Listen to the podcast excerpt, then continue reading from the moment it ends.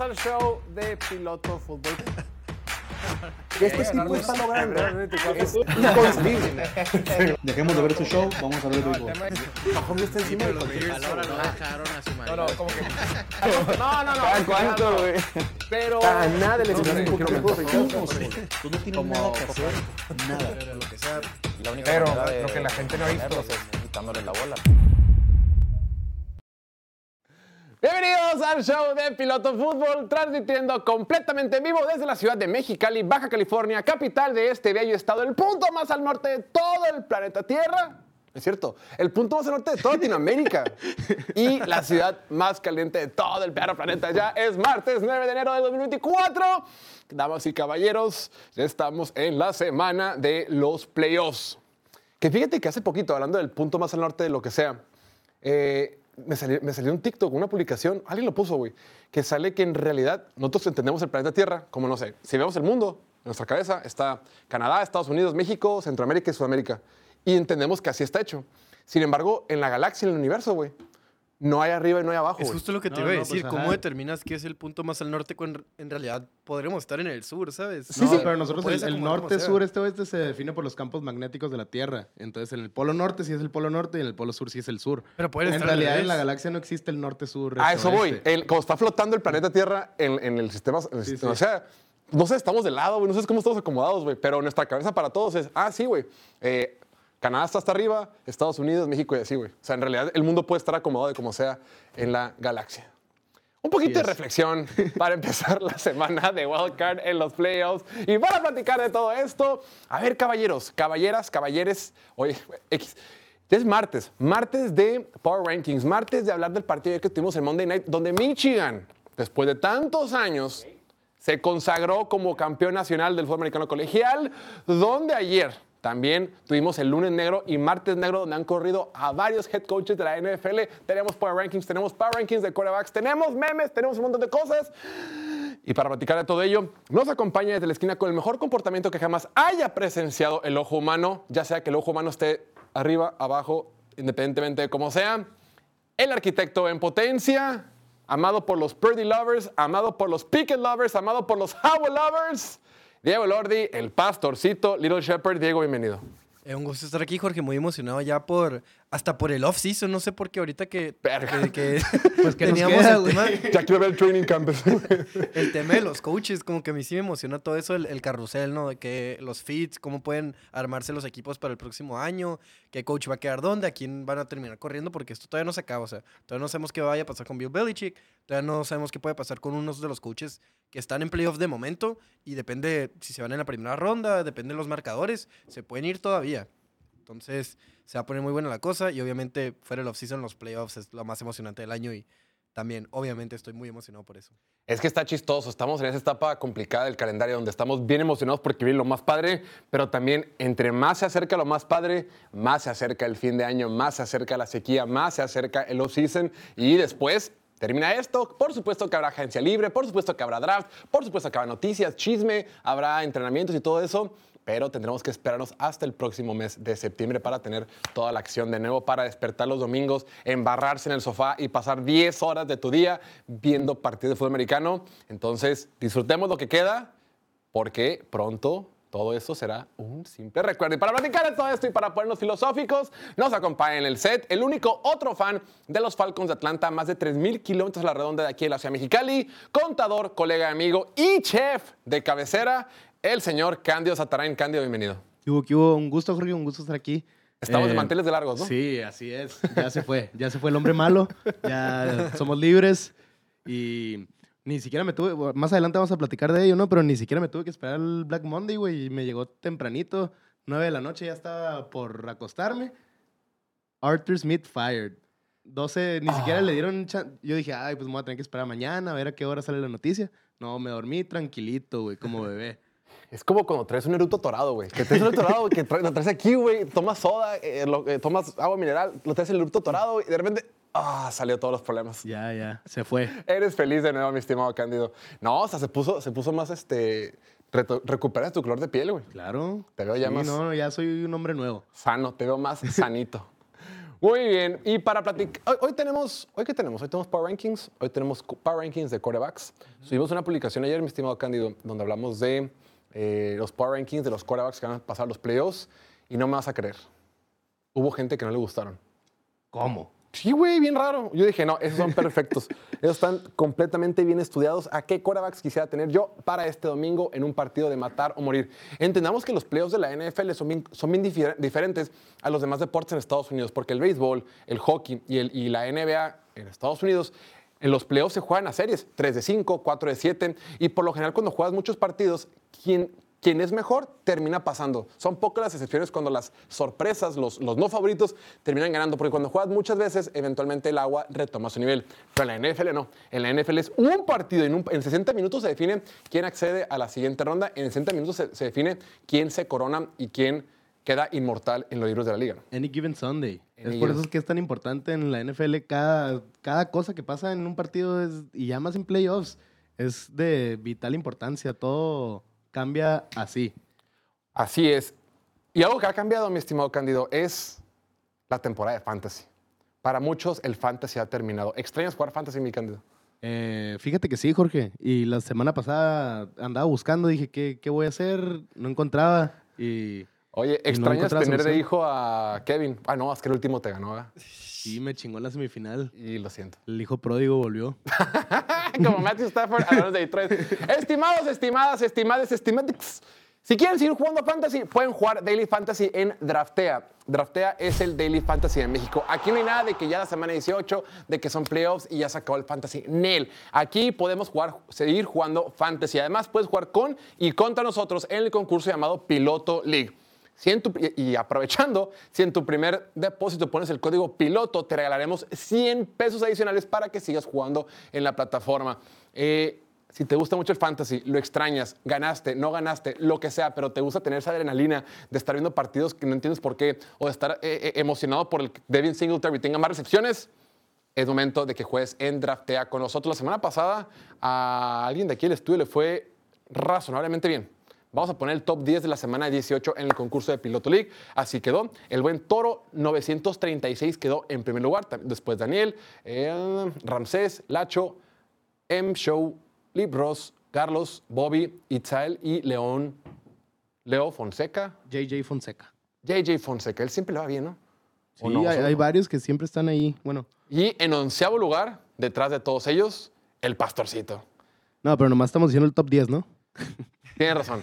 A ver, es que mira, como era la última semana, me la, quise, me, me la quise jugar mucho y metí a Justin Fields porque dije, pues, su juego de legado, ¿no? Que se ponga coqueta la cosa. Pero la neta, debí haber metido a Dak Prescott porque siempre meto a Dak Prescott y como iba contra Washington, lo de haber metido cuatro pases de touchdown, hubiera tenido como 20 puntos más y hubiera quedado en, el- en cuatro, güey. Ah, Pero pues lástima. me la quise pasar de chistosito y pues no me salió, obviamente. Te dejaste dar por el speech del Kel Brandt y del mío. Sí, Sí, Bueno, el- el- el- tu speech hypeando el. Yo estaba bien emocionado, speech del- güey. Es que yo, yo soy, yo, a mí cuéntame una historia bonita, güey, y yo, y yo te No, deposito, y te, ese- te- bueno, te en abrazo. general, todos los de ese programa del Good Morning Football se me hace que son buenos analistas y, y aparte te la venden bien. Pero ese güey, el Kyle Brandt, también como que siempre hypea, es, es el que presenta siempre los Angry Runs, ¿no? También. Ah, y es sí. el. Ese güey también, a veces de que, que hypeaba Atlanta la temporada pasada y decía, ah, sí somos buenos, güey. Pero, Oye, pues, aquí justo, justo me acaba de escribir eh, uno de mis coaches de preparatoria, el coach Ori. Saludos. Dice, Diego, o sea, el coach Ori deberían hacer una quiniela con quién firmará Captain Comeback. Imagino que es Harbaugh, ¿no? Ahorita lo busqué y salía ahí Harbaugh. Raiders, Chargers o Washington. Una quiniela de head coaches, o sea, ¿quién va a Puede ser firmar? interesante. Estaría bueno. Saludos al coach Ori. Saludos, Saludos, al coach coach Chori. A mí me tocó, güey, yo te llevo... ¿Sí? Sí, claro. Pero no era mi coach, él era coach de backs defensivos o de la defensiva. Sí. Saludos, estimado coach. Y hablando de, de cosas. No es cierto, no hay transición aquí.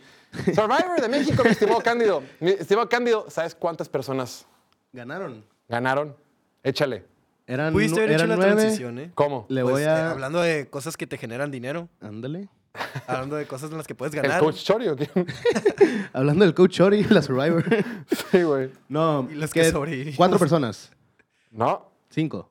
Menos Over. o más. Over de ocho, eran ocho, eran ocho. ocho personas pasaron. Ganaron. Ah, nomás perdió uno la semana pasada. Sí, güey. Pobre cabrón. Yo creo que todos güey. han ido con. Quién sabe, güey, pero solo quedó. Después de 18 semanas, el Survivor de México terminó. Damas y caballeros, ocho personas entraron. Nomás se llevan 62 mil pesos. No más. Ay, no más, güey, por hacer No nada. más. Gratis. Gratis como el otro, No, ¿no? felicidades y que se, que se Sí. en la carnita asada a ellos, ¿no? O sea, nada de que nosotros la vamos a poner. Ustedes son 62 mil pesos más ricos. Vénganse, páguense su vuelo, su estancia y alimentenos. Yo la cocino sin problema, ahí está la casa. Nomás cobro. Que ellos- ahí- que ellos ahí la nos pongan. Tenemos la imagen del otro. ahí está. Si, si se quedaron que van a seguir jugando, pueden jugar este. Tienen hasta el 12 de enero. Tres días, mi estimado Cándido, para meter. Para Y no me he el- metido, ¿eh? Justo ahorita saliendo Esa del es la programa lo Liga voy a. La ventaja de este, güey, además de que puede ganar un millón de pesos, es que puedes meter a ganar o empate, güey. O sea, si escojo a, a- a Tigres, por ejemplo, le metes a ganar o empate. Pues de hecho, en- en- no sé cómo era la Survivor esta de Play Do It, pero en las que yo juego, en la NFL también empate. empate Claro, pero los es empates pasan, más. Sí, nu- sí, nunca pasan. Y en el fútbol, pues es mucho más típico. Inscríbanse al Survivor de Play Do It de Liga MX, un millón de pesotes. En una liga, aquí- repito, aquí es más complicado porque aquí sí tienes que usar todos los equipos, porque son 18 semanas y, o 18 jornadas y ahí sí juegan, o 19, las que sean, 17, las que sean, y ahí juegan, ahí te tienes que acabar. En cambio, en la NFL son 32 equipos, pero únicamente 18 semanas. Ya lo saben, facilísima entonces la de la NFL, ¿no? Nomás, diecis- nomás tienes que usar la mitad de los equipos, güey. Chistosito. ¿Qué te parece mejor sin de- decir estupideces, mi estimado Cálido? Nos ponemos a hablar del partido de ayer. Ayer, los dos mejores equipos de la temporada colegial en Estados Unidos. Número uno, Michigan, con su récord de 14-0, representando la conferencia del Big Ten. En Houston se enfrentaba a los Huskies de Washington, el número dos, el sembrado número dos de todo el país, campeón del Pac-12. Un partido que al principio estuvo reñido prácticamente durante, bueno, como que Michigan al principio se quería separar. Eh, Washington no encontraba este ataque ofensivo al que estábamos acostumbrados a ver. Washington y Michael Penix, el quarterback, eh, eh, esa explosividad, ese ataque vertical, no lograban conectar, no estaban en sintonía con sus receptores. Demasiados drops. Washington, como cuando se quería acercar al partido, los receptores nomás no atrapaban la pelota. Y de otro lado, Michigan corriendo muy bien el balón. Michigan con sus dos corredores encontraron maneras de, controlar el partido desde muy al principio. Como al medio tiempo se quiso poner medio parejo, pero al final vino la- la, Pick Six. El pick six y vino todo el poder de Michigan. pick casi six. Bueno, pick Ah, casi, es Ajá, correcto. cierto. pero anotaron, entonces. Sí. Lo más importante o la, ma- o la narrativa de todo esto es que recordemos que la NCAA, los últimos, los últimos, las últimas do- ve- ve- los últimos 20 años, había sido dominado por la SEC, la conferencia, la Southeastern Conference, la, conferencia del sur- sureste de Estados Unidos, donde está Alabama, Georgia, Florida, LSU, todos esos. Pero por, ejemplo, el año pasado Georgia quedó campeón nacional teniendo 15 jugadores de 5 estrellas de preparatoria. En el colegial es bien fácil saber quién va a ser bueno y quién va a ser malo, porque en el colegial, a diferencia de la NFL, donde cada quien escoge de alguna manera justa, en el colegial no, es quien tenga más habilidad para negociar, quien tenga más habilidad para convencer, quien tenga más habilidad para persuadir, por las maneras que sean, va a tener el mejor, va a poder tener el mejor eh, reclutamiento. Entonces, por eso siempre Alabama, Georgia, LSU tienen los mejores equipos porque reclutan mejor, porque tienen más presupuesto. Y luego, cuando empieza la temporada, ves, ah, quién reclutó mejor, quién tiene más jugadores de cinco estrellas o de cuatro estrellas. Por lo general, esos equipos terminan ganando el campeonato de conferencia, perdón, gan- ganando el campeonato nacional. Michigan, a diferencia de Georgia, que tuvo 15 jugadores de cinco estrellas, Michigan tuvo nada más dos. O sea, con un roster eh, liderado por, por Jim Harbaugh. Jim Harbaugh que llegó a este equipo a su alma mater hace nueve años en un proyecto, en una, universidad grande, una marca de las más importantes en Estados Unidos que, que requería esta transformación, que requería un cambio de aires. Fue un proceso, de, repito, de nueve años que no fue fácil, que no fue lineal, no fue un crecimiento siempre, siempre fácil para este equipo de, de- Michigan. Un cocheo, lo que escuchaba en, en- en entrevistas decía que, es, que Michigan, digo, yo- Jim Harbaugh vino a poner un- un- una cultura de cocheo a la antigüita, de entrenar fuerte, de dominar las trincheras, de dominar con el juego terrestre. Y eso se vio el día de ayer, ¿no? Se ve, el- esta defensiva de Michigan es de las mejores de toda la, de la, de la NCAA. La línea defensiva tiene muchísima profundidad y el juego terrestre fue impresionante. Entonces, un cambio de cultura, un coach que regresó a su escuela, a su alma mater, y después de nueve años logró consagrarse en un deporte, en una liga que había sido dominada por la SEC los últimos 20 años, con un, con un roster no necesariamente tan talentoso, logró demostrar que con cocheo, con cultura y con mucho trabajo sacaron el resultado y fueron el mejor equipo. Fueron el equipo más dominante durante toda la temporada del colegial y, por algo eran favoritos contra Washington en un partido que a rato estuvo parejo. Al final se vio quién es claramente quien está por encima del resto, quién es quien merecía obtener el título nacional. Eh, sí, o sea, sobre todo ese, ese comienzo donde la ofensiva de Michigan con, bueno, Blake Corum, el, el- el receptor, el corredor estrella, perdón, el que pensábamos que iba a tener un partidazo. Y sí tuvo un partidazo, pero quien tuvo el partidazo al inicio fue el otro corredor que se llama Donovan Edwards. Tuvo una anotación de 41 yardas para empezar el encuentro. Se van arriba y luego ahí como que intentó hacer algo Washington, patean. Y después anota otra vez 46 yardas. Qué fácil No, corrían, no pueden taclear, no, no, no pueden tapar los huecos. O sea, el vato tenía unos huecos enormes y, y los aprovechó, le aceleró y se fue. El vato, el, corredor suplente terminó con 104 yardas en tan solo 6 acarreos, promediando 17.3 yardas por acarreo, obviamente las dos anotaciones. Y por su parte también Blake Corm, que es el corredor estrella, terminó con 134 yardas en 21 acarreos, promediando 6.4 yardas por acarreo y también dos anotaciones el equipo con más de 300 yardas nomás por tierra. JJ McCarthy, el coreback, ni siquiera tuvo que hacer absolutamente nada, güey. Literal, era como Jimmy Garoppolo en ese campeonato de conferencia. Completó empezar, Diego. únicamente. ¿Qué tiene? Hasta los fans de San Francisco lo dicen. Completó 10 pases nomás. 10 pases, McCarthy. 18 intentos, que- ni hablar. Y del otro lado, Fíjate que yo creo que su mejor jugada fue cuando corrió, güey. Sí, exacto, porque ahí se vio explosivo. Con los pases se sentía bien difícil, se sentía, ¿por, ¿por qué estamos pasando? Hay que seguir corriendo, no pueden parar. Así de sencillo. Y güey. del otro lado, Michael Penix, el cual, digo, repito, no hemos visto toda la, bueno, por lo menos yo no he visto toda la temporada de colegial porque seguimos muy a fondo la NFL y nomás lo había visto en un partido completo en la semifinal. Que estaba muy emocionado por él, creía en él y eh, la neta ayer me decepcionó. Tuvo dos intercepciones costosas.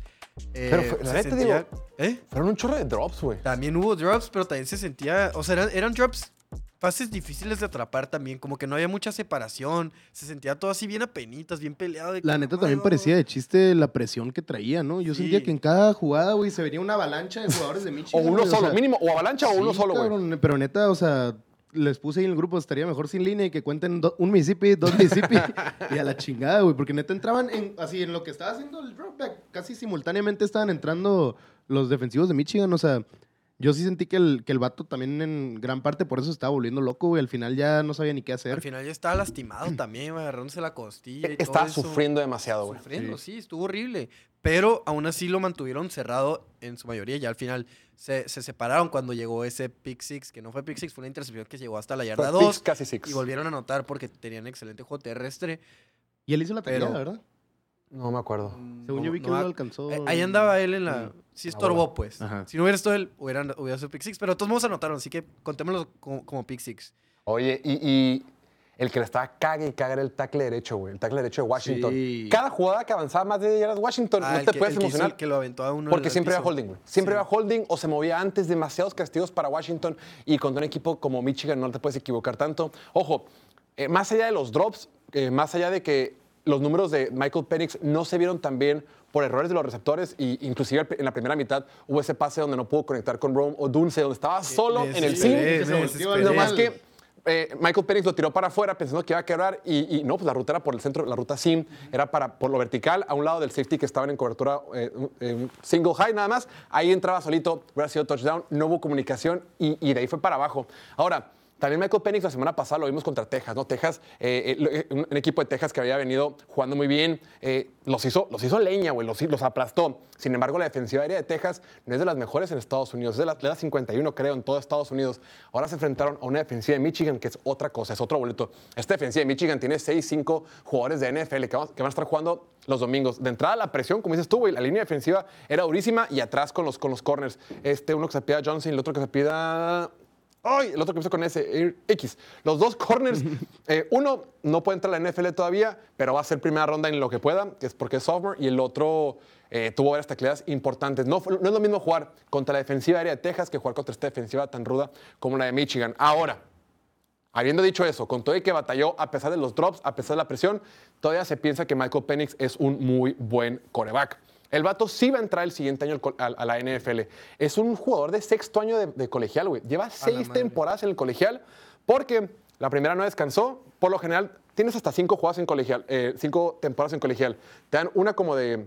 por- en teoría son cuatro, pero si tú quieres, puedes tener la primera que es redshirt, que es como de, pues, para que viendo qué pedo, que no cuenta. Entonces, lo máximo es cinco. Como hubo COVID, a muchos jugadores le permitieron jugar hasta seis temporadas. Entonces, Michael Penix ahorita tiene 20, va a entrar a la NFL de 24 años. Grown ass man. Brock Purdy le lleva cinco meses nada más, güey. Y Brock Purdy ya va por su tercera temporada. No, o sea, como que Trevor Lawrence le lleva siete meses a este diablo, güey. O sea, ya está grande. Ya, ya, ya. No es su culpa, lo que sea. Ha tenido lesiones. Ya está grande. Eh, creo que a algunos scouts o a mucha gente le, va a hacer un poquito de ruido este partido contra Michigan. Porque contra Texas di- dijeron, no mames, este güey puede hacerlo todo. Y contra Michigan, contra una defensiva, pues casi casi de NFL. Ay, cabrón, este güey sí va a tener un poquito más. Con todo y que Michael Penix, a lo largo de la temporada, fue líder de todo el país en pases de yardas, en en yardas de pase, perdón, y número cuatro en touchdowns. Y luego, por ejemplo, por un lado de esa Michael Penix, que podrás tener tus dudas, y del otro lado tienes a un CJ Stroud, que es un año y medio más chico que él, güey. CJ Stroud es mucho más morro que este vato y dices, "Mm, ¿quién está más listo para seguir jugando, güey? O por quién, o, por quién invertiría mi futuro. Del otro lado está JJ McCarthy, güey, que el vato ya viste que le gusta meditar y que es como muy maduro. Está bien, está, está bien particular este vato, güey.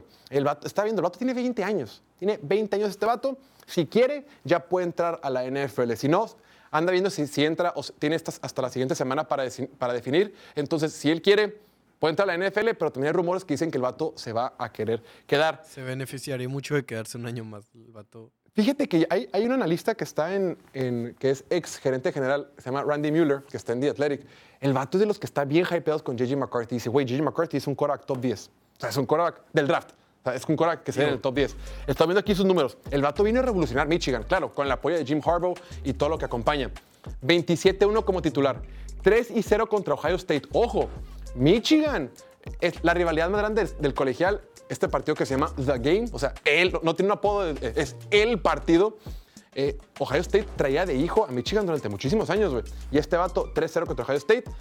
Tres campeonatos de, de la conferencia del Big Ten, tres idas a los playoffs de colegial y ahora es campeón nacional. Jorge, si de por sí las victorias no son una estadística de corebacks, en, colegial valen mucho menos. Hemos visto muchísimos corebacks de Ohio State, muchísimos corebacks de. Georgia, de Alabama, de... Pues, o sea, claro, hay excepciones, ¿no? Está- están los Joe Burrow, están los de Sean Watson en su momento, Cam Newton, qui- quien quieras, ¿no? También hemos visto corebacks como Johnny Manziel. Mucho éxito en colegiales es muy diferente a la NFL, sobre todo en años recientes. El año pasado, Stetson Bennett ganó el campeonato nacional por paliza y mira dónde está ahorita, ni siquiera tiene equipo. Sí. Y Digo, McCarthy, persona- o sea, ya sé que nomás lo he visto dos juegos completos, pero son los dos juegos más importantes contra los mejores rivales y en ninguno de los dos hizo nada para sorprenderme, en lo absoluto. Pero es que no lo necesitaron, güey. Por eso, no lo necesitas. Ojo. Por eso ganan un chorro. De acuerdo. Interesante. La, neta, yo no lo he visto jugar tanto. Vamos a analizarlo más, más adelante. Pero hay analistas que les gusta mucho. Hay analistas que lo ven como primera ronda. Tendremos ya tiempo de discutir. Por ejemplo, también recuerda lo que decía- se, se decía de Justin Herbert. No, es que Justin Herbert eh, no era tan bueno en Oregon. Porque no le pedían que hiciera muchas cosas, o no maximizaban su talento, o no, no estaba en el mejor sistema que, que- que le beneficiara, o que. Pero veías ese talento, veías ese brazo fuerte y con este vato no, Pues no por algo, nada. ver, pero lo- por algo había gente que... A ver, por algo Tua se fue antes, güey. O sea, porque, güey, Tua es mucho mejor. O sea, a lo que voy es que muchas veces no sabemos qué- cómo lo coachean, no sabemos qué le piden cada jugada. A ver, no, para empezar, una jugada, dependiendo de cómo la mandes, contra quién la mandes y en qué situación, se lee de forma diferente. Hay, hay- hay coaches que dicen, güey, cuando mandamos este concepto, este concepto que es, no sé, ruta vertical y una escuadra abajo, lee primero al linebacker o lee primero al safety. Cada coach manda sus jugadas diferentes y le exige o le pide a su equipo lecturas o, o- o actividades distintas. Entonces, híjole, por algo, voy a meter un poquito más a investigar, pero por algo lo hypean tanto a Gigi McCarthy. igual, o sea, todavía tenemos que ver el film ahorita. Lo- lo- de momento lo que vi en los dos juegos no me encantó, lo vi limitado, lo vi tal cual game manager, como dice, ¿no? Completar pases cortitos y, ganar a pesar de ti o contigo mientras no la cagues. Correcto. Ahora, el tema del morbo. Ya no nos podemos hacer güeyes.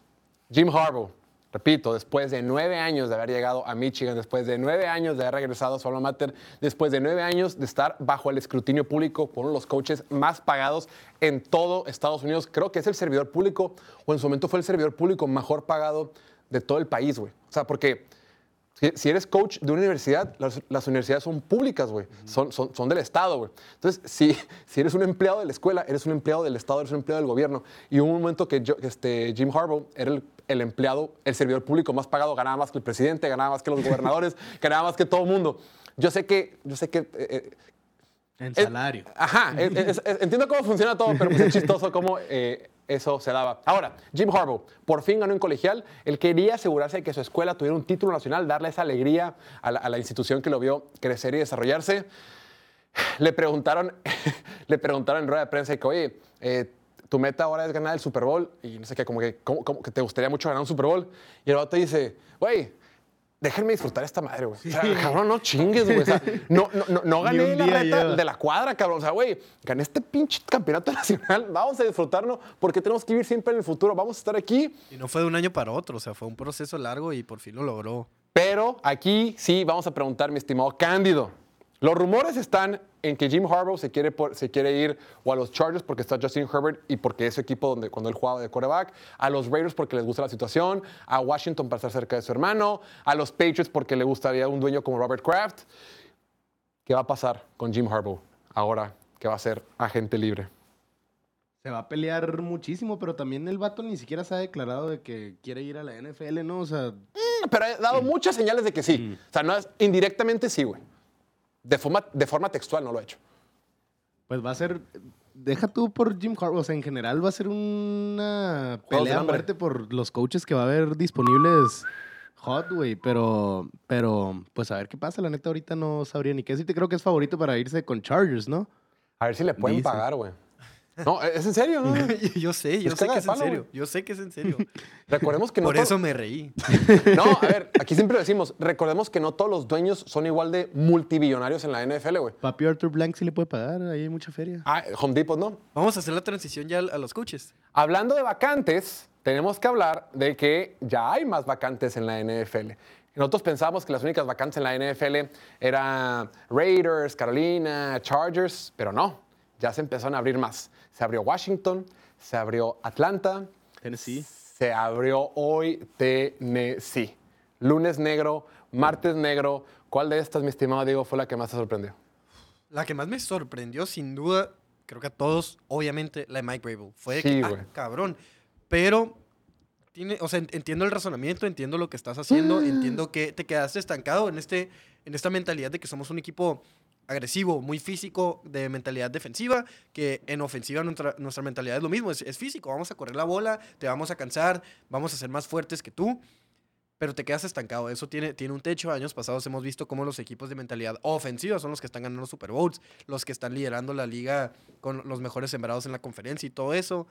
Eh, tal vez fue muy pronto porque igual y tenías oportunidad con Will Levis, pero por lo mismo de que tienes oportunidad con Will Levis o con quien sea que vaya a ser tu Korak del futuro, porque lo de Levis tampoco es una garantía, no es como que ya de- decidiste que es tu Korak franquicia, pero de momento sí es tu Korak para la próxima temporada, ¿no? Te vas a aventar la próxima temporada con él, le vas a dar una oportunidad y se la tienes que dar con, con un cambio completo de mentalidad. Ya es, es un equipo, repito, esta mentalidad física defensiva, la defensiva era buena, nomás por Mike Vrabel, ya no va a estar Mike Vrabel. Eh, tu ofensiva era física por Derrick Henry, probablemente ya no esté Derrick Henry. Ti- Tienes que renovar todo, toda la mentalidad, toda la cultura va a cambiar y no sé qué tan atractivo sea el puesto, por lo mismo que nomás tienes a Will Davis y no sé qué tanto le guste Will Davis a los candidatos. Tu mejor receptor está ya treinta y tantos años y fuera de eso no tienes otro, otro receptor, no tienes corredor, no tienes defensiva, tienes una pésima línea ofensiva. Está, está difícil, está feo. Y por su parte también Mike Vrabel pues va a ser de los candidatos más cotizados por lo mismo de que De te puede, te puede elevar un equipo y era un head coach top 10 en la NFL, nomás que no era lo que los Titans necesitan en este momento, ¿no? ¿Sabes qué? La dueña de los Titans, hablando de dueños que no son tan ricos, eh, la dueña es Amy Adams Strong. Amy Adams Strong heredó el equipo. Su papá era el dueño de, de los Titans y después lo dividió entre los hijos y al último ya se puso de acuerdo con sus hermanos y ya ella es dueña, presidenta y mera mera.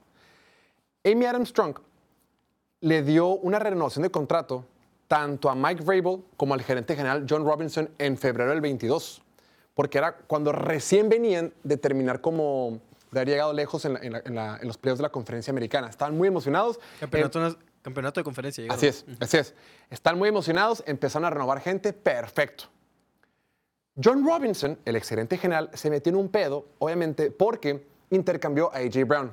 Intercambió a AJ Brown como co- en contra de, de- de- de- sin el apoyo, sin el visto bueno de Mike Vrabel. Entonces fue cuando empezó, ese fue el primer pedo, el primer chispazo de que chin, aquí, aquí pueden haber problemas. Y la dueña, este, Adam- eh, Amy Armstrong, no dijo nada, dijo, ah, no hay pedo. Cuando jugaron la, la temporada pasada, Tennessee contra Filadelfia, cuando jugaron la temporada Tennessee contra Filadelfia, todos los fans de Filadelfia llevaron al estadio pancartas que le decían a la dueña Armstrong, gracias por darnos a AJ Brown. Gracias por AJ Brown, te queremos un chingo, eres una super dueña chingona, te amamos, güey. Pinche morra le hirvió la sangre. El siguiente día corrió a John Robinson. O sea, como un, como un, este, un- un- un- una contratación que se hace con tiempo, que se planea, ahí te da una extensión chingón, se lo merecen.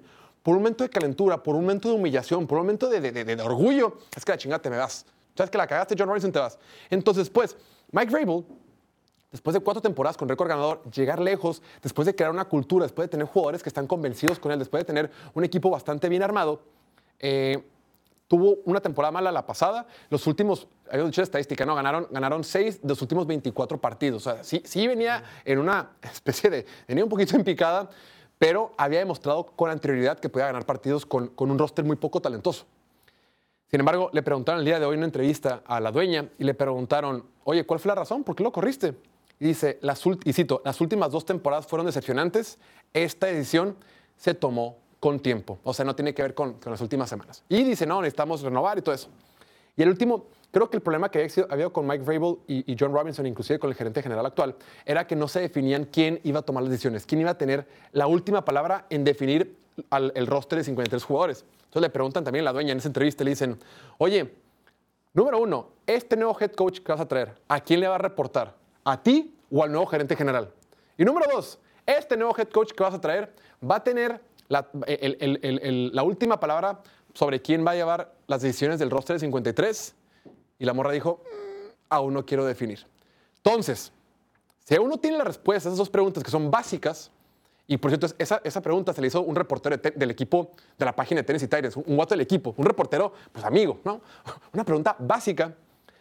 Me da la impresión que esta morra tomó esta decisión otra vez de forma acelerada. Más bien dijo, ah, chingado, no se armó este año, andado valiendo madre, hay muchísimas vacantes, va a haber pocos head coaches que me interesan, solo hay un Ben Johnson, solo hay un, un- un- Jim Harbaugh, solo hay un Bill Belichick, se van a acabar los espacios, ¿sabes qué? Mejor corro de una vez a Mike Vrabel y, y para no quedarme hasta atrás en la fila ahora, a la hora de escoger. Y lo dijo, lo dijo textual, dijo, no quiero quedarme hasta atrás de la, de la fila y que alguien que nos interese mucho, alguien más no lo gane, güey. Entonces fue una decisión acelerada. Entonces, este... El equipo de Tennessee pues tiene un mercado un poquito más chico, tiene una dueña pues no tan mediática como otros dueños. eh, sin embargo, estas decisiones son de un dueño que preocupa, un dueño que no toma, las, que no, que no toma cartas en el asunto de forma pensada, que no, que no planea bien las cosas. Podemos poner otra vez el tweet de, de Mauricio Gutiérrez. Dice, las malas decisiones que ha hecho este equipo de, de, de Titans, ¿no? Los Titans se deshicieron de A.J. Brown, mal movimiento. Los Titans retuvieron a Derrick Henry cuando pudieron haberlo intercambiado, mal movimiento. Los Titans hoy se deshacen de Mike Vrabel, mal movimiento. Y se pudieron haber dese- de- deshecho también de Ryan Tannehill en su momento y tampoco lo hicieron, güey. O sea, es una tras otra mala decisión que ha tomado esta, esta directiva y este equipo de los Titans. Sí, pues salió un tweet que decía también de que el, el candidato perfecto para, para la posición de head coach en Tennessee es Mike Vrabel. Eso te habla de, de la decisión incorrecta que acaban de tomar. O sea, o sea, güey. ¿Quién va a querer Pero- esta chamba, güey? Ajá. Pero la neta, o sea, yo también sí po- podría pensar, como digo, que, que a veces, o sea, puede que sea un buen coach, puede que- pero ya a cierto punto, como que ya te quedaste pues, Estancado. estancado, ajá. O sea, ya no, no vas a dar para más y tiene que hacer un cambio. Esperemos que hagan el cambio correcto, pero hay veces que sí, güey. O sea, ya no te puedes quedar con lo mismo y ni modo, a ver qué pasa. Lo que, Sí, se- lo es que, que Y igual- igual eche para tuvo- acá. tuvo, tuvo un buen cierre de temporada, ¿no? Por ahí tuvo ese upset contra los, Miami. contra los Dolphins y luego esta semana eliminó a los Jaguars, pero gran parte del juego contra los Jaguars era Derrick Henry volviéndose loco en su último partido en casa y sea, su último partido en casa ya no lo vas a tener, muy probablemente ya se despidió hasta Sí, se despidió con micrófono en Sí, el sí, sí, estadio. no, adiós. en conferencia de prensa se despidió de, todo el staff, de los que arman los, los cascos, de los que limpian el, el baño, el piso, los de la cocina, de, por nombre así. Mencionó como a 100 personas. Pero sí, sorprende y, y felicidades a quien lo contrate, la neta. Sí, Ahora son demasiadas vacantes de entrada. Las vacantes que tenemos ahorita son, son, son Washington, Atlanta, Carolina, Tennessee, Raiders y Chargers. Son seis equipos, güey. Y, y- y no sé qué tantos candidatos puedan llenarlo. Lo que sí está revisando, los últimos coaches de Tennessee ha sido Mike Munchak, que tenía récord perdedor. Ken Wisenhunt, Ken Wisenhunt, Ken Wisenhunt ganó únicamente 3 de 23 partidos. Y, antes, y después, el último, antes de Mike Vrabel, fue Mike Mularkey, que, estuvo, que tuvo un récord de 20 y 21. O sea, Mike Vrabel había sido, por mucho, lo mejorcito que habías tenido en la última década. Y aún así esta morra dijo, es que ya está la chingada, ya vámonos, se acabó. Already franchise. Sí, güey. La neta. Y vamos a hablar también de, como que hay, que hay que hablar de los puestos, ¿no? Échale. Pues, o sea, los trabajos más cotizados para ti, ¿cuáles son? Lo, lo- lo hemos comentado. Número uno para mí es Chargers porque ya tienes el quarterback. Lo más difícil es tener un quarterback talentoso y ahí lo tienes en, en Chargers. Pero sin, sin lugar a dudas, para mí el número dos tiene que ser eh, o Washington o Atlanta, güey.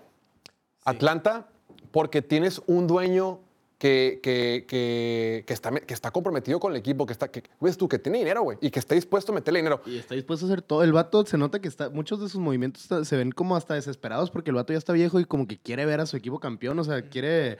Cuando estaba acelerado con lo de Deshaun Watson, como que el, el vato yo pienso que ha de ser de que. Ay, este vato nos va a sacar. Y, y como que el vato se, se acelera porque, porque quiere ver al equipo campeón. O sea, muchas veces toma decisiones estúpidas, o sea, o malas, o lo que quieras.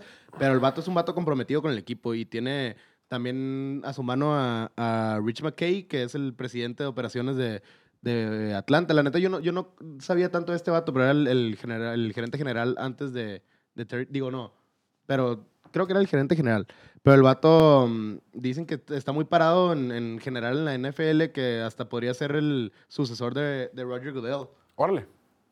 Pues, de hecho, corren a, a- a Arthur Smith, pero se queda Terry Fontenot, el gerente general. O sea, eso te habla de un dueño que dice, güey, tenemos que cambiar las cosas, pero tampoco vamos a reventar todo porque estoy desesperado. Es como que estoy desesperado, pero no tanto, o sea, no, no para cagarlo al idiota. Y sí, yo creo que es un superpuesto porque tienes un dueño que le mete dinero, que está... Ojo, aquí le hemos dicho, tener liquidez en la NFL es una ventaja competitiva.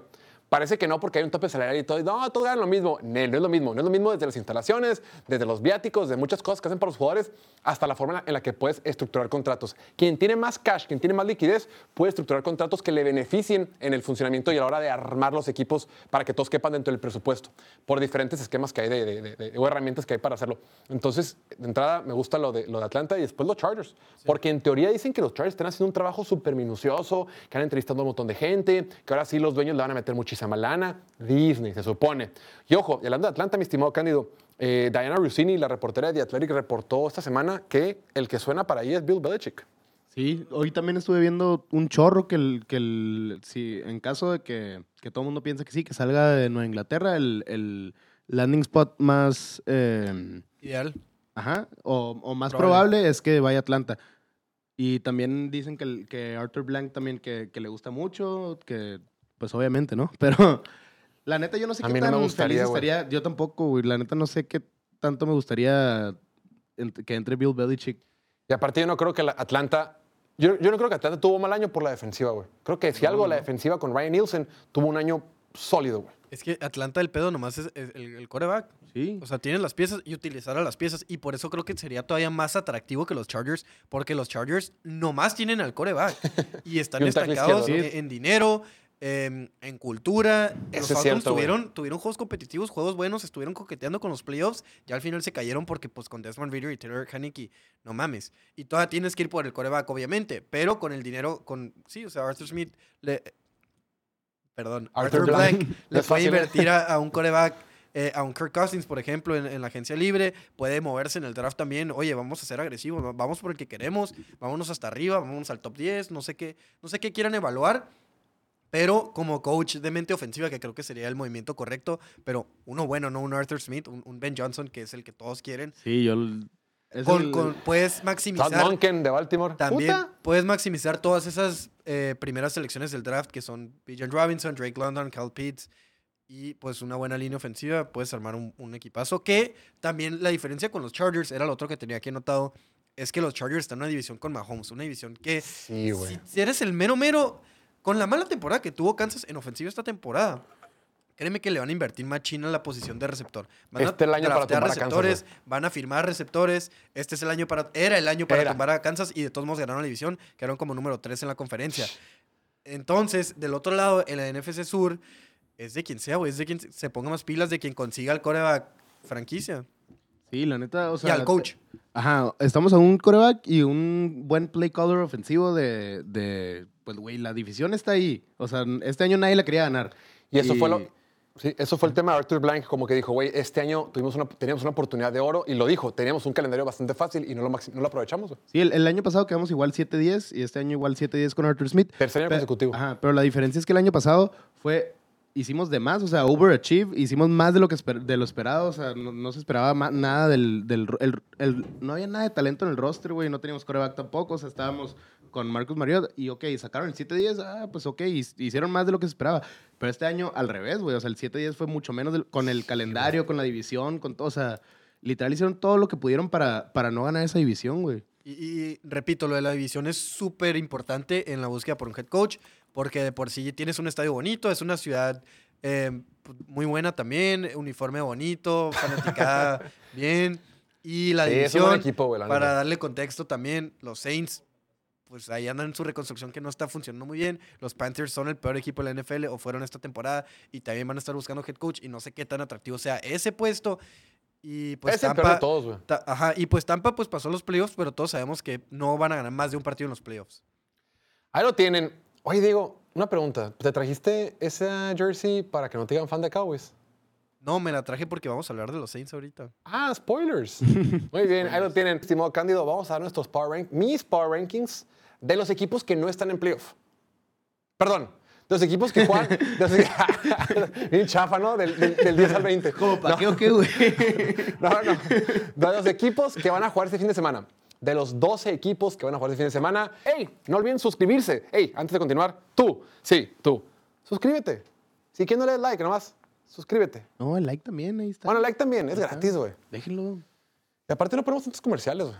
Así es. Un likecillo. Arre. Todos, todos esperar que, que te suscribas. Todos esperar aquí hasta que te suscribas. Sí, mira, ahorita estoy viendo. Van 8 likes. Like. Hay 400 Siempre personas hay- viendo. Hay, hay un, un, un fan like. que, que comenta, oigan, tenemos 400 eh, vistas y nomás 20 likes, pónganse pilas. Y nadie se pone pilas. ese güey es el MVP. Pónganse pilas, es gratis, no tienen que hacer nada, nomás píquele ahí. Y si le dan like, Diego les va a modelar sin playera. ¿No? Tengo que ir a correr, güey. Empecemos con los power rankings de los equipos que van a jugar este fin de semana. O sea, todos menos Baltimore y San Francisco, porque ellos son los dos mejores equipos de toda la NFL. Vamos a hablar de los que sí vamos a ver este fin de semana, sábado, domingo y lunes. Empecemos con el número 14. Hablemos de los Steelers de Pittsburgh. Creo que es eh, loable el hecho de que hayan llegado tan lejos. Bien, y aquí- lo hemos reconocido. Creo que el trabajo que ha hecho Mason Rudolph, el trabajo que han hecho por tierra en semanas recientes, el trabajo que han hecho con, con- George Pickens, que, que yo sé que el, contra Baltimore no, pero antes estaba jugando de maravilla. Todo eso perfecto. Sin embargo, ya que te pones un poquito más, más serios, de los 14 equipos que van a estar en los playoffs, de acuerdo con Pro Football Focus, Pittsburgh tiene la línea ofensiva número 12. O sea, tiene la, tercera peor línea ofensiva de los equipos que van a estar jugando eh, en postemporada. Y en la defensiva, con todo y que van a recuperar a Minka Fitzpatrick y van a recuperar a Damonte que sí, aún así van a estar sin su mejor jugador, TJ Watt. Entonces, contra, deja tú el partido, o sea, este, este roster de Buffalo sin TJ Watt, con una línea ofensiva bastante eh, ma- malita, y con Mason Rudolph, que hay que reconocerle que lo ha hecho bastante bien, la verdad es que lo ha hecho contra mala competencia. Literalmente, las únicas defensivas, la, la única defensiva que ha permitido más yardas por aire en toda la NFL por encima de Seattle y Cincinnati, que fueron las dos que venció eh, hace un par de semanas, es Washington. O sea, Seattle y Cincinnati son 30 y 31 en yardas permitidas en toda la NFL. O sea, tuvo excelentes números contra una mala defensiva por aire. Y la última semana, la última semana jugó contra un equipo suplente o un equipo semisuplente de Baltimore. O sea, ha jugado bien Mason Rudolph, entendamos el contexto, pero hoy de eso a poder bien que estén aquí, todo perfecto, pero de eso a poder competir contra los demás equipos que vamos a mencionar ahorita, creo que sí están un escaloncillo debajo. Número 13. O bueno, ajá, número 13 de todas. Número 13, las Águilas de Filadelfia, mi estimado Cándido. Esto ya es preocupante. Esta defensiva es número 26 en toda la NFL en yardas permitidas. Número 30 en puntos permitidos por partido. Número 31 en métricas de eficiencia desde la semana 13, que fue cuando empezó la debacle en esa derrota contra San Francisco. Contra Arizona, un partido que tenías que ganar, pierdes porque tu defensiva no, defiende, no tiene a nadie. Contra Giants, un partido que más o menos tienes que ganar, pierden porque la defensiva no taclea a nadie. El último metieron los suplentes, pero en realidad iban perdiendo. Eh, los rivales contendientes, San Francisco les puso una madriza, Dallas pasó por encima. Esta defensiva no, no, no taclea, no defiende, es, es una coladera. Y del otro lado, esta ofensiva ya no es igual a la del año pasado, eh, al menos en las formas, eh, eh, perdón, en, en los monos, mono por mono son muy similares, prácticamente el mismo roster. Pero no corren igual de bien que el año pasado, no cuidan igual de bien la pelota que el año pasado. El año pasado Jalen Hurts lanzó dos intercepciones en toda la temporada, o dos o tres, bien poquitas. No creo que el último tuvo más, pero bien poquitas intercepciones.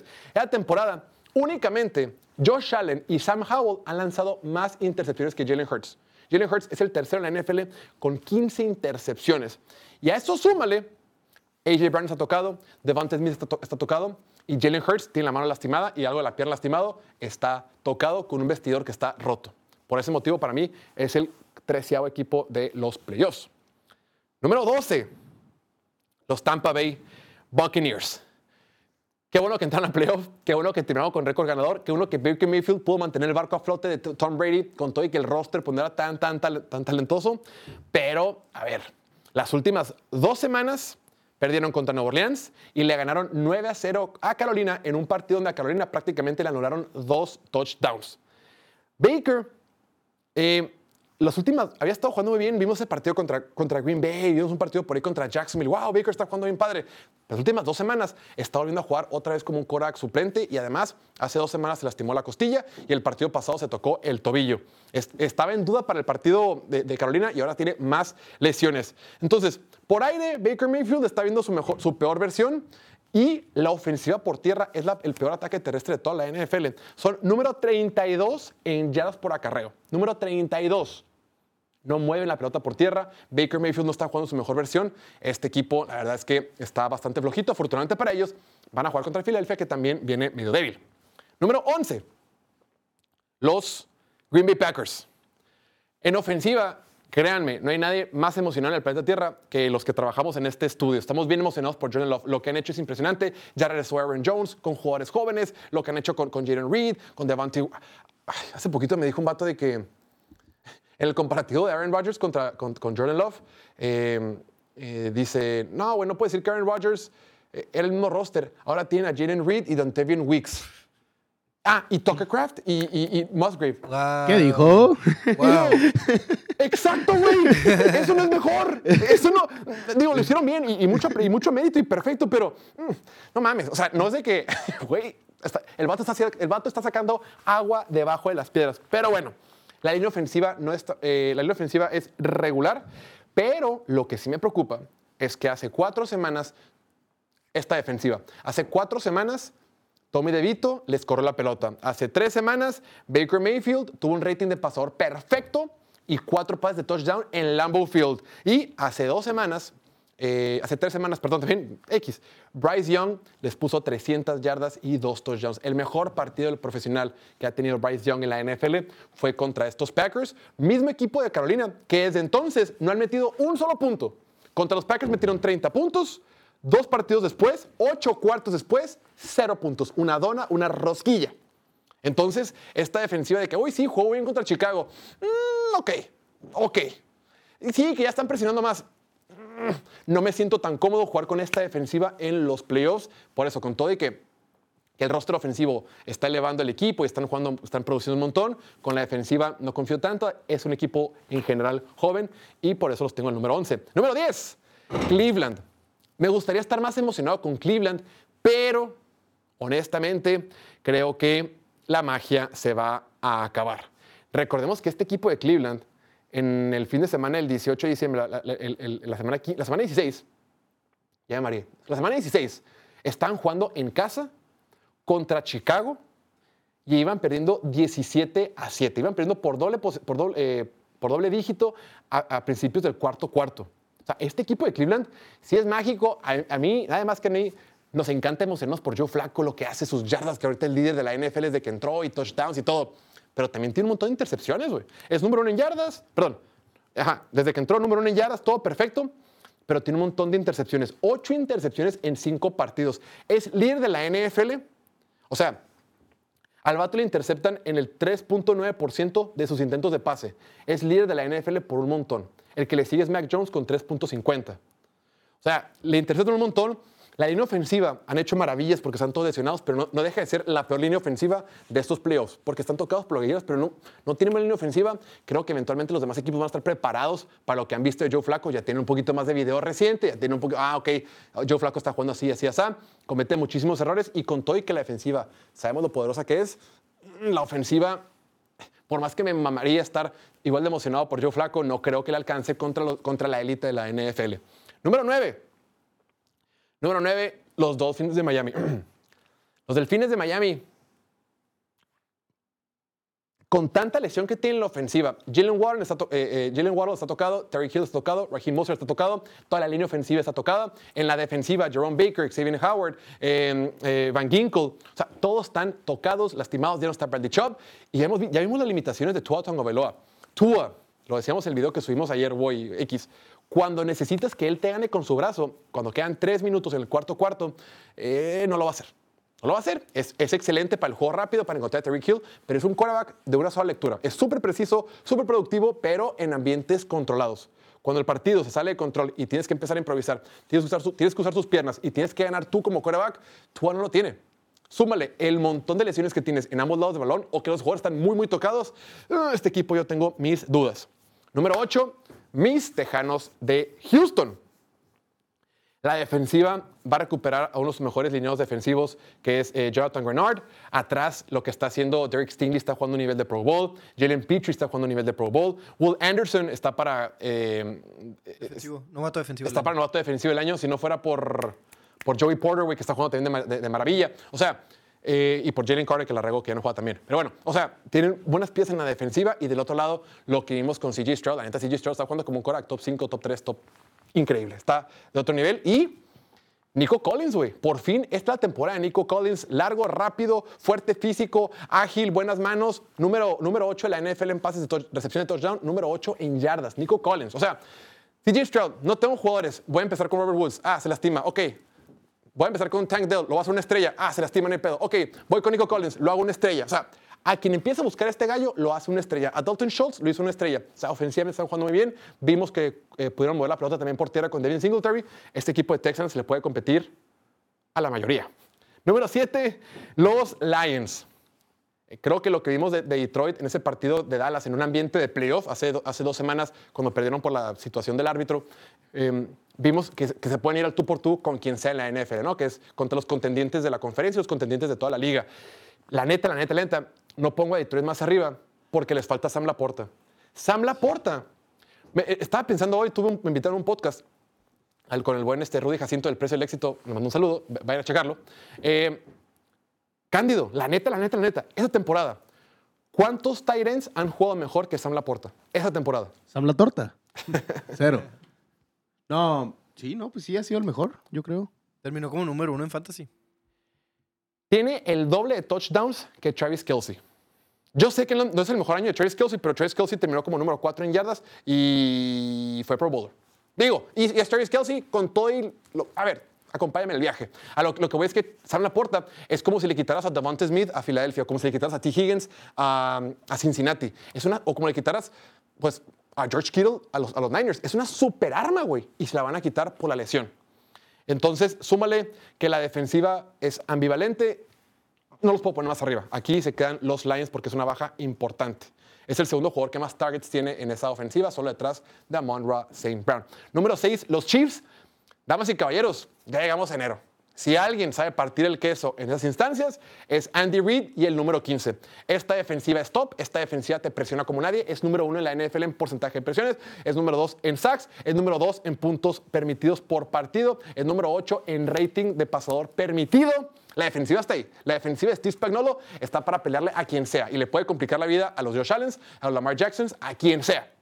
Y del otro lado, le hemos dicho, la ofensiva de Kansas City Parezco loquito, pero es buena. Está jugando bien. Solo tienen que dejar de ser castigos idiotas. Tienen que dejar de soltar la pelota al idiota. Y Patrick Mahomes tiene que dejar de tener intercepciones. Si, si tienen un juego limpio, que no cometen errores absurdos, le pueden pelear a quien sea. Ya llegamos enero. Es cuando este vato se crece, es cuando este equipo se crece, es cuando vemos las temporadas legendarias de Patrick Mahomes.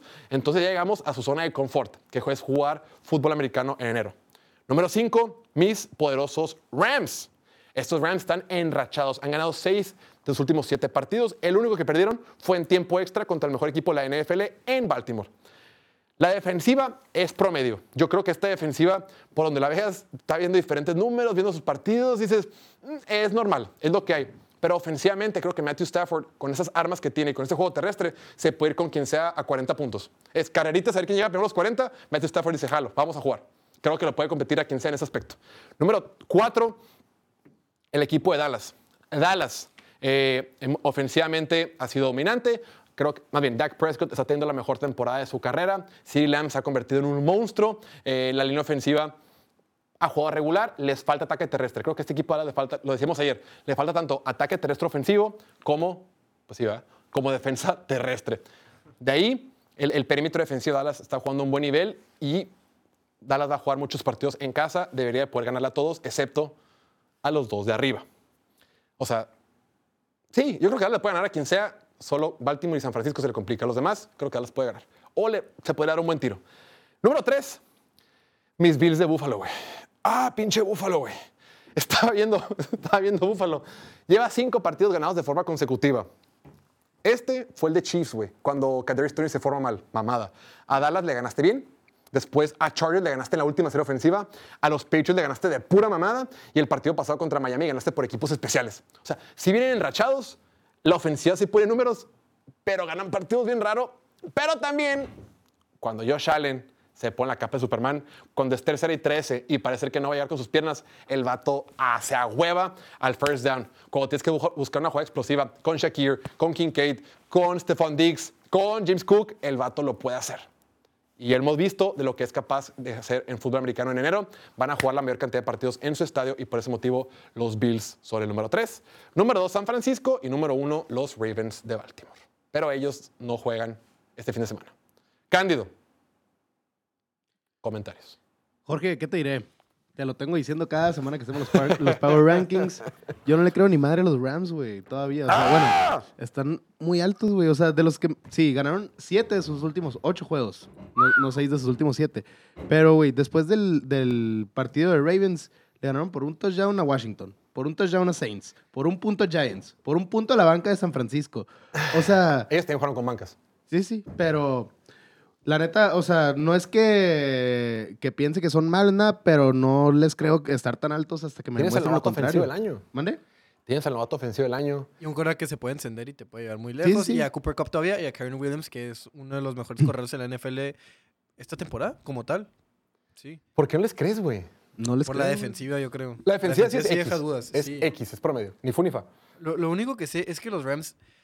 Me va a partir el corazón ese juego, güey. El Tampoco juego lo de quiero los ver. Lions, güey. Yo tampoco quiero que pase. O sea, Ya, güey, no, no, no. No, neta, neta, neta. Tiene que ganar Lions. Voy a llorar, pase lo que pase, güey, porque quiero ver a los Rams llegar lejos. Quiero, quiero que le creas a estos Rams, porque sí son, son un equipo de verdad, un equipo que puede llegar lejos, pero los Lions son los Lions, güey. A los Lions les tengo mucho cariño esta temporada como tal. Sí, y desde no, que empezó todos, esta güey. reconstrucción con Dan Campbell, con Jared Goff, y, y que pierdan todavía contra Matthew Stafford, güey. No, no, no, sería así. Sería, Ah, sí, razón, sí. No se puede. Es- Pero es no, van a perder. que sé. ¿Quién Van va a perder? Rams. 100%. Ah, Es que yo, la neta, Pero. el escenario perfecto, si le das a los Cowboys como un servidor, güey, el escenario perfecto es que Rams gane, güey. Dos motivos. Número uno, porque si gana Detroit, Detroit va a jugar en Dallas. Y creo que no hay poder humano que haga que Detroit pierda en Dallas la revancha. Uno. Dos, porque si, gana, porque si ganan los Rams, se enfrentarían contra San Francisco. Y si hay un equipo que puede ganar San Francisco en esta conferencia, son los Rams. Ajá. Yo sé que San Francisco es favorito, lo entiendo, sí. Pero si alguien de pura cagada, de pura chiripa, le puede ganar a San Francisco, son los Rams, güey. Entonces, el escenario perfecto para los Cowboys es que gane Rams. Pero, dentro de mí, quiero que ganen los Lions, güey. Sí. Estoy Pero en bueno, un predicamento bien cabrón, güey.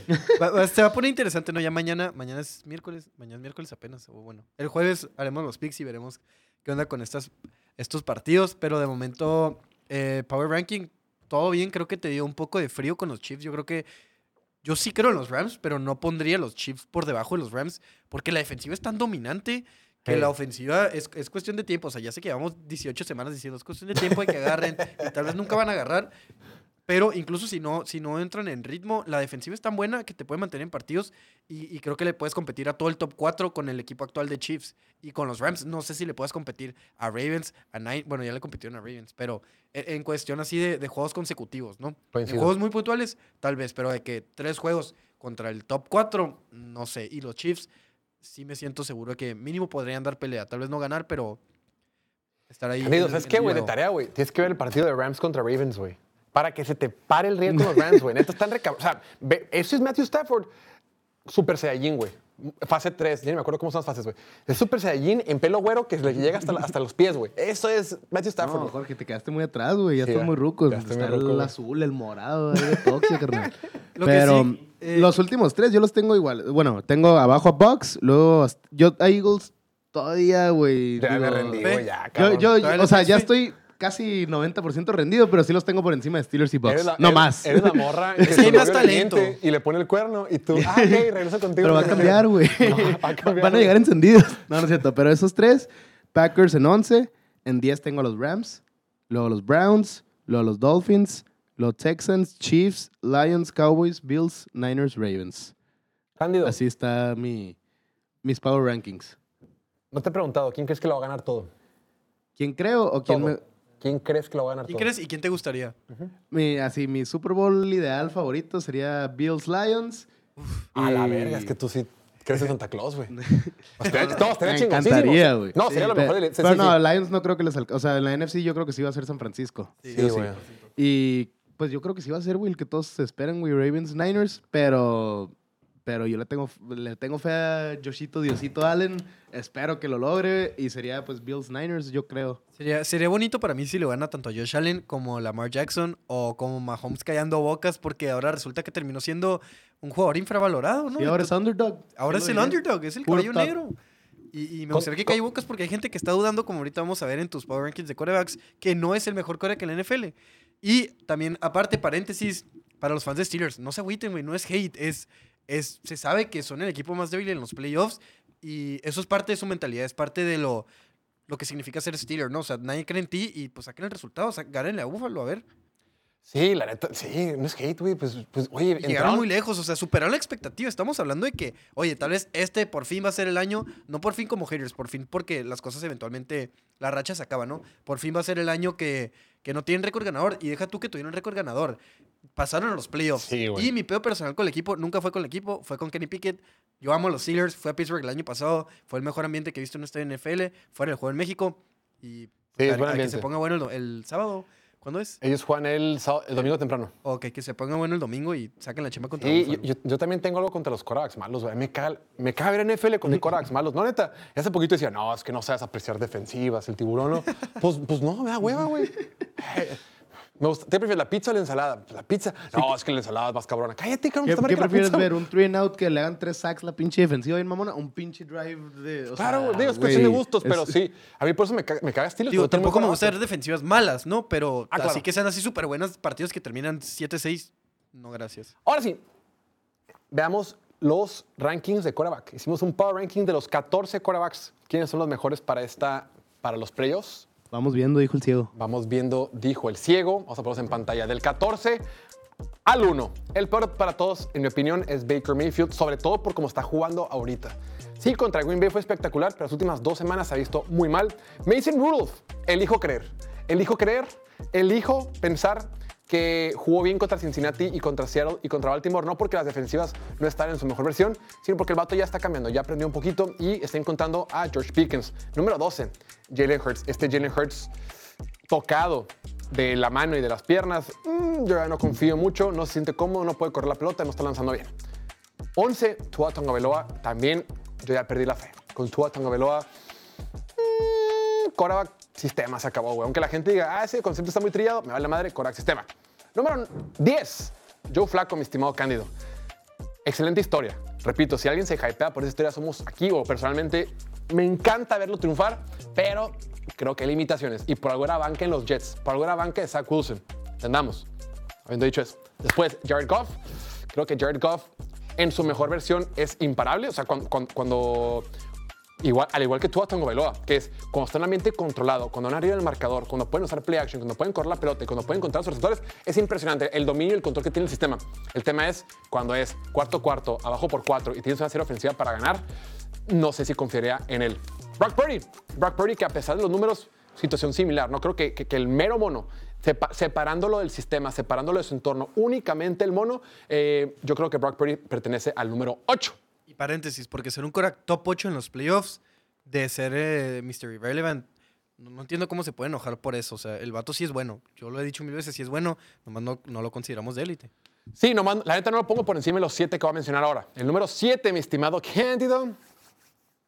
Jordan Love. Creo que Jordan Love está jugando a un nivel sobrenatural, eh, eh, sorprendiendo a propios extraños. Por fin, Oye, me emocioné mucho al principio del año, luego me decepcionó, luego me emocioné, luego valió madre y ahorita otra vez, ya, güey. Este Jordan Love ya es. El crecimiento en la NFL nunca es lineal, difícilmente va a ser lineal. Número 6, Matthew Stafford. Matthew Stafford, ahí me arrepiento un poquito, lo haber puesto en 5, la neta. Porque lo que sí esto hace rato Experiencia. experiencia y, y- y- y ya he estado jugando fútbol americano en enero anteriormente. Sí, o sea, y es- es- ese partido, o sea, ese Contra partido contra. Baltimore fue mejor que cualquiera de los que ha tenido CJ Stroud. Con todo respeto a CJ Stroud, CJ Stroud está en el 5 para mí. Entonces, ok, ahí están esos dos. El número 4, Patrick Mahomes, lo hemos dicho. Cuando llegamos al mes de, cuando llegamos al mes de enero, este diablo puede hacer cualquier cosa. Número 3, Dak Prescott va a estar jugando en casa, va a estar jugando eh, techado. Eh, los números que ha puesto esta temporada son impresionantes. Líder de la NFL en paz de touchdown, jugando en altísimo nivel. Número 2, Josh Allen. Eh, a diferencia de Mahomes, no hemos visto el mejor Mahomes de la temporada.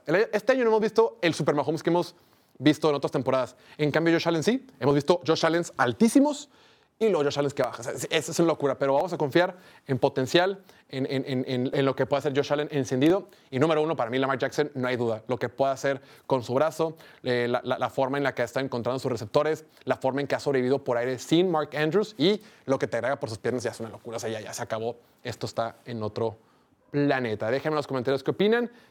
Ahora vamos a hablar, mi estimado Cándido. Perdón, comentarios al respecto. Me gusta. Te Me gusta. volviste loco poniendo a Dak por encima de Mahomes, no mames. Mahomes sigue siendo uno o dos. No, no lo puedo poner en uno porque la neta me da frío quitar el MVP este año a Lamar Jackson. Pero también es- creo que hasta Stafford lo pongo por encima de Dak. Yo creo en Dak, pero a Dak no lo hemos visto hacer esto. No lo hemos visto en el juego grande sacar la chamba, Eso encenderse en los playoffs. Hemos visto todo lo contrario, que en temporada regular es, es un super coreback. Tiene muy buenas temporadas en ofensiva, ofensivas top y, y con muchas yardas, muchos touchdowns. Y en playoffs todo lo contrario. Así que yo sí pondría a Stafford por encima de él. Pero de todos modos, Dak no sale del top 5 para estos playoffs. ¿Cuál sería tu top 5? Top 5. 5, Dak, porque tiene más experiencia que Stroud y Jordan Love. 4, Stafford, porque lo hemos visto. Josh Allen, número 3, porque es inconsistente. Sabemos que puede llegar a ser número 1, pero también puede llegar a ser el peor. 2, Mahomes, por los años pasados, por lo que es capaz, por lo clutch que tiene. Está sano, güey. O sea, está sano, está sano, sí. Todo está y, bien. número 1, Lamar Jackson, porque pues, tuvo un temporadón. Estás lo más sano que ha estado en los playoffs. va a descansar. Va a descansar. No hay más que decir. Puedo vivir con tu power ranking, mi estimado Diego. Y es el MVP. Puedo vivir con él. Ahora, Diego nos tiene algo preparado, mi estimado Cándido. A ver, vamos viendo. Eh, pues aquí el segmento de todas las semanas, ¿no? Semana, de- eh, semana de la semana. Ofensiva de la semana. Por fin, por fin todo hizo clic. Por fin mis Santos de Nueva Orleans tuvieron una super actuación en la ofensiva. 400 yardas totales en equipo, que según yo fueron más. Dejen, les confirmo ese dato. Aquí te lo checo. Tú, tú continúa. ok, ok.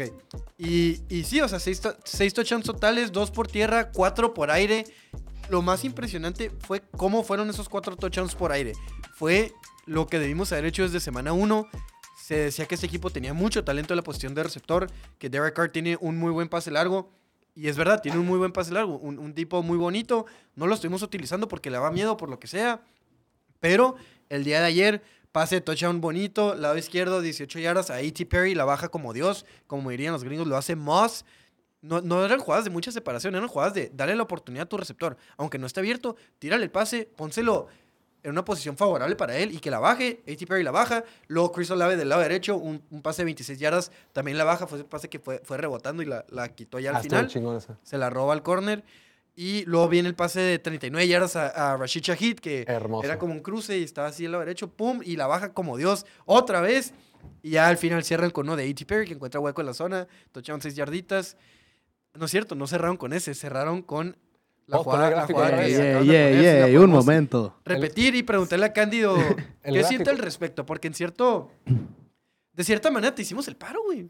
Ya le Güey, pusimos el, ahorita me Último preguntando. clavo en la el último clavo en el ataúd a la carrera de Arthur Smith como head coach de los Falcons. Ahorita me estaban preguntando en los comentarios que si qué opinaba de esa jugada. Le digo, la neta, hizo emputar al señor Smith, así que todo bien, güey. El, el vato Pero, estaba. ¿verdad que pero así, así la ¿no? O sea, ustedes nos hubieran hecho lo mismo, la neta. La neta sí fue una mamá que estaban en Victory for Sí, Me. es sea, una otra grosería, cosa- es una grosería, pero así debería ser las rivalidades. Sí, es, sí, es pero, lo padre. O sea, otra cosa hubiera sido, yo creo, que como de que, ah, ok, el equipo tomó la decisión y pónganse en una formación normal y saquen la jugada. Exacto. Sí, yo coincido contigo. Sí, Sí, sí, estuvo manchado, pero qué bueno que lo hicieron porque pero está- estuvo chistoso que, que James Winston tomó la decisión, ¿no? De que, Oye, James eh, Winston, güey, yo no, lo, no, no, no, no sé cómo hay gente que, que lo odie, güey. Ese vato... dios. está ahí No, y aparte vieron todas las entrevistas. O sea, el vato como, se, como que se ve que está frustrado, que le están preguntando la misma chingadera otra vez. Y el vato sí, siempre respetuoso, la neta.